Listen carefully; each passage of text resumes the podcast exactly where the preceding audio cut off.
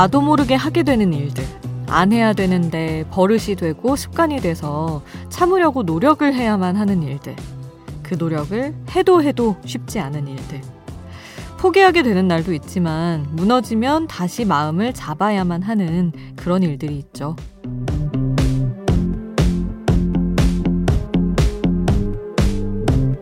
밤에는 안 먹기, 자기 전에 스마트폰 안 보기, 헤어진 연인에게 연락 안 하기. 뭐든 참는 게 익숙해지기까지 시간이 필요할 뿐입니다. 참는 게 더 익숙한 습관이 되면 아무 생각도 안 날걸요? 그 순간이 언제 오느냐? 나도 모르게 오더라고요. 새벽 2시 아이돌 스테이션. 저는 역장 김수지입니다.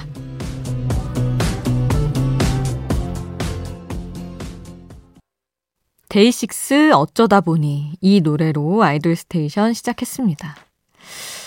나도 모르게 그랬어. 이런 말 하게 될 때가 있죠. 남에게는 변명처럼 들리는 이 말이 근데 진짜일 때가 있어요. 나의 입장에서는 뭐에 홀린 것처럼. 그러게, 그렇게 하게 될 때가 있습니다. 어, 밤에 뭐 안 먹어야 되는데 건강을 위해서 뭐 먹게 되는 것도 당연히 그렇고요. 이런저런 감정에 지배당한다고 해야 될까요? 뭐 때로는 그게 뭐 식욕 같은 욕구일 수도 있고 감정일 수도 있긴 한데 아 나도 모르게 이제 몸이 손이 막 움직여 버리는 그런 순간들이 있죠. 혹시 지금 나도 모르게 라디오를 켠 분들도 계실까요? 계시다면 너무나 반갑습니다. 저희랑 어, 노래 함께 들어요. 듣고 싶은 노래 있다면 남겨주세요. 단문 50원, 장문 100원이 드는 문자번호 샵 8001번, 무료인 스마트 라디오 미니, 그리고 홈페이지에서도 신청곡 받고 있습니다. 잠들지 않는 케이팝 플레이리스트, 여기는 아이돌 스테이션입니다.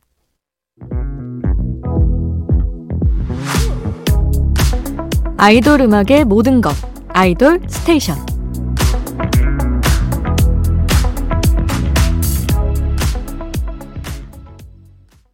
아이돌 스테이션 함께하고 계십니다.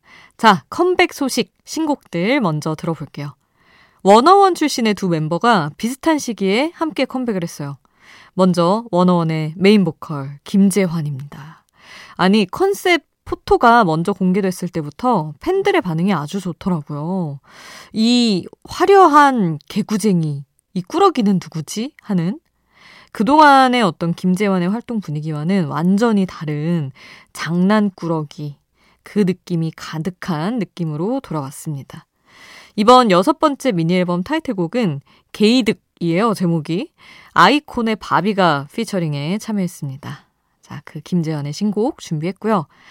자, 그리고 강다니엘입니다. 얼마 전에 김우빈 주연의 택배기사라는 OTT 시리즈가 있었죠.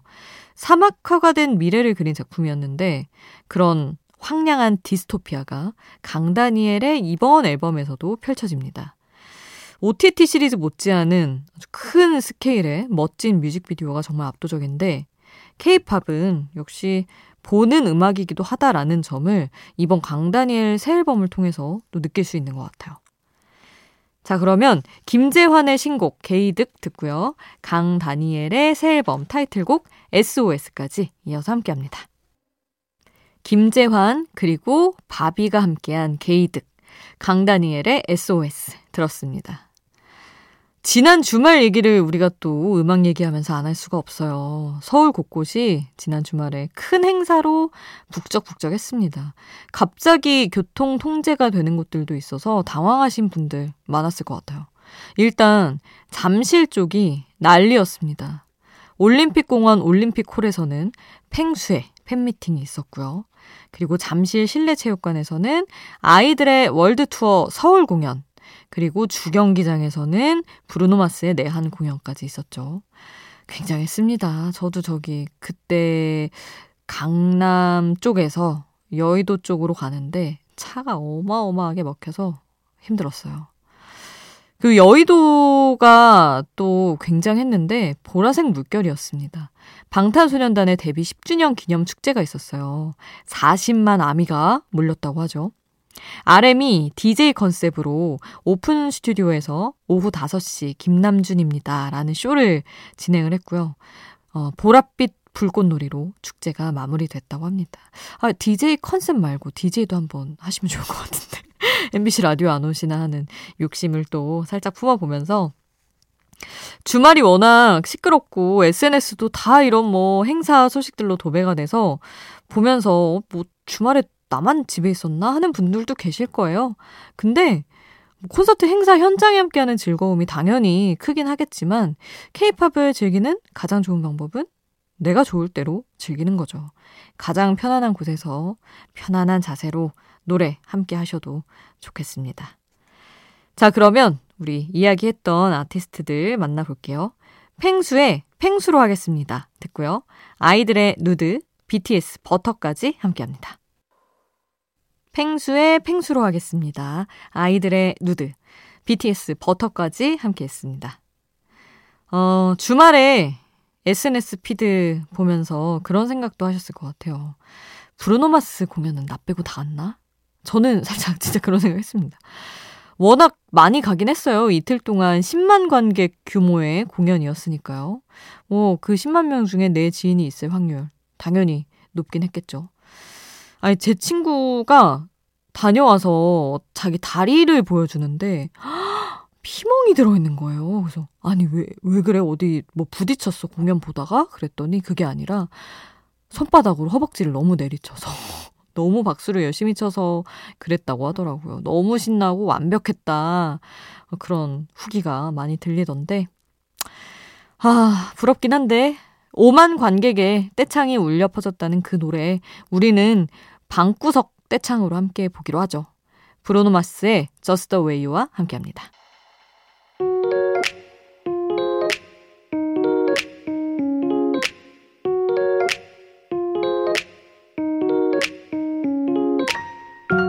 청춘의 일부, 그때의 전부. 그 시절 우리가 사랑했던 소년, 소녀.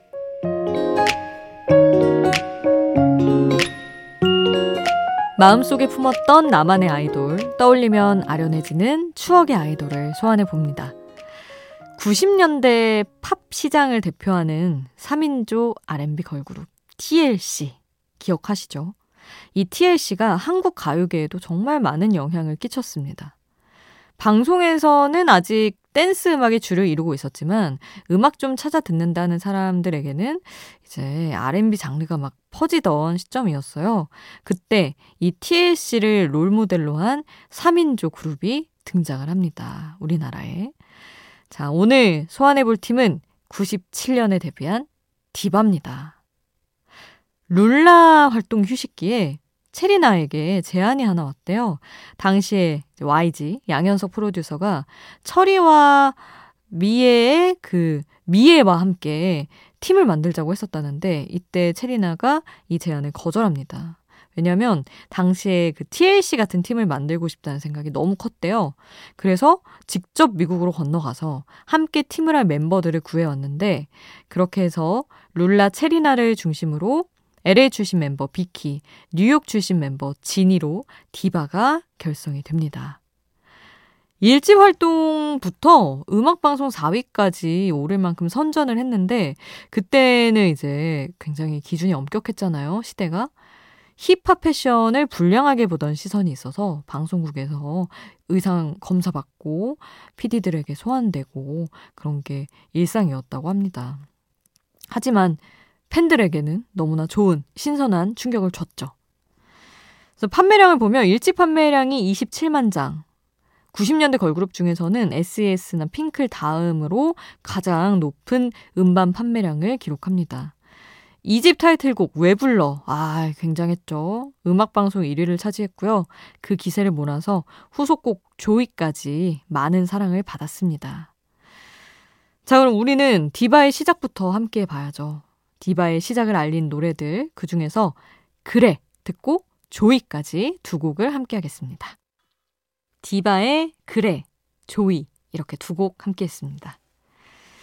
자, 자, 디바가 활동을 하다가 멤버의 변화가 좀 있었는데, 일단 3집에서 멤버 진이가 빠지고, 새로운 멤버 민경이 합류를 했고요. 3집 이후에는 체리나가 룰라가 재결성되면서 디바에서 빠지고, 다시 진이가 합류를 하고, 그리고 이전에 새 멤버로 합류한 민경, 비키까지, 요렇게 해서 이 체제에 디바가 활동을 합니다. 그렇게 해서 나온 앨범이 2000년에 발표된 4집 앨범인데 저는 진짜 진짜 좋아해요. 그리고 지금 들어도 정말 어, 세련되고 어, 혁신적인 그런 노래라는 생각이 드는데 Up and Down이라는 노래거든요. 이게 그때까지 나온 가요 중에 가장 빠른 BPM의 노래였다고 합니다. 이 노래로, 이 혁신적인 노래로 음악방송 1위 후보까지 올랐었고, 아, 그리고 또 아주 정말 뭐 벨벳 같은 고급스러운 노래가 하나 있는데 이겨울에라는 곡이에요. 아, 근데 겨울이면 지금도 라디오에서 자주 소개되는 노래인데 정말 수트 쫙 빼입고 디바 멤버들이 무대했던 그게 아직도 눈에 선하거든요. 정말 정말 세련되고 멋있었습니다.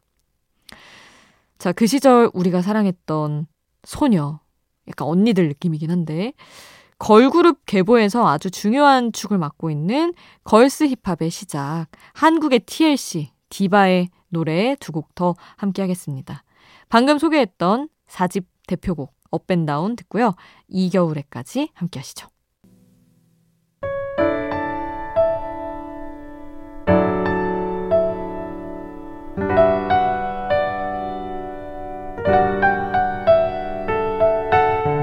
조금은 감성적이어도 되는 시간. 새벽 2시에 아이돌.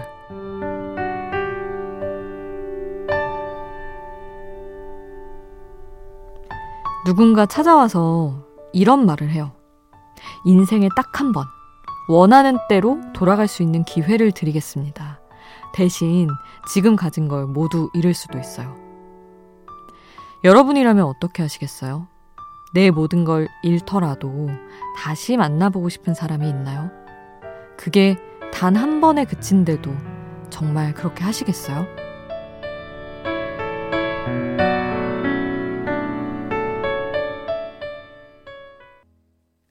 이 새벽 차분히 듣고 싶은 트랙을 소개합니다.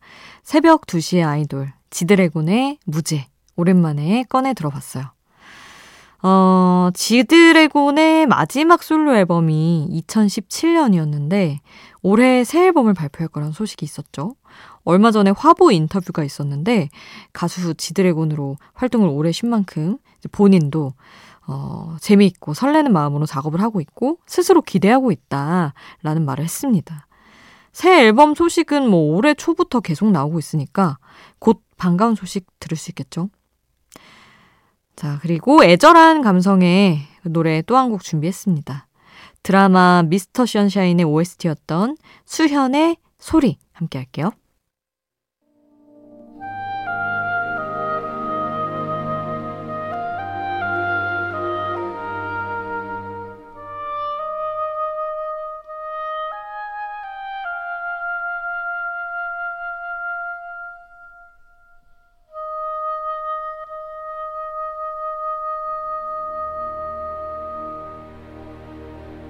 새벽 2시 잠들지 않는 케이팝 플레이리스트 아이돌 스테이션 아이돌 스테이션 이제 마칠 시간입니다. 8289님이 문자 주셨어요. 내일 장거리 출장으로 새벽 5시에 일어나는데 잠이 안 와서 아이돌 스테이션과 함께 합니다. 꼭 중요한 때만 잠을 설치는 저의 생체 리듬. 왜 이런 걸까요? 하시며. 아, 그러니까 이게 다음날 뭐 해야 되면 잠이 안 와요. 그 압박감 때문에. 그냥 더 하루를 혹사시킨 다음에 뻗어버렸어야 하나 싶기는 하죠. 그럴 때마다.